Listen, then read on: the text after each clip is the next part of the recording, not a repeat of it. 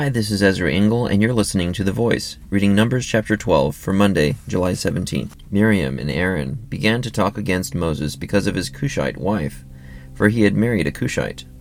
Has the Lord spoken only through Moses? They asked. Hasn't he also spoken through us?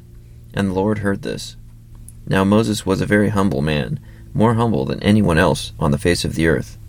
At once the Lord said to Moses, Aaron, and Miriam, Come out to the tent of meeting, all three of you. So the three of them came out. Then the Lord came down in a pillar of cloud. He stood at the entrance to the tent and summoned Aaron and Miriam. When both of them stepped forward, he said, Listen to my words. When a prophet of the Lord is among you, I reveal myself to him in visions. I speak to him in dreams. But this is not true of my servant Moses. He is faithful in all my house. With him I speak face to face, clearly and not in riddles.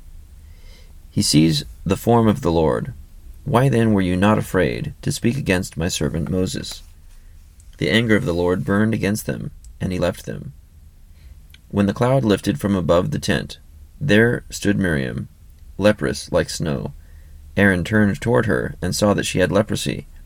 And he said to Moses, Please, my Lord, do not hold against us the sin we have so foolishly committed. Do not let her be like a stillborn infant coming from its mother's womb, with its flesh half eaten away.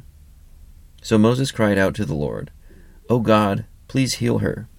The Lord replied to Moses, If her father had spit in her face, would she not have been in disgrace for 7 days? Confine her outside the camp for 7 days. After that she can be brought back.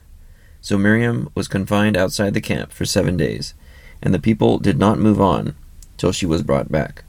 After that the people left Hazaroth, and encamped in the desert of Paran. Numbers chapter 12. So Miriam and Aaron talked against Moses.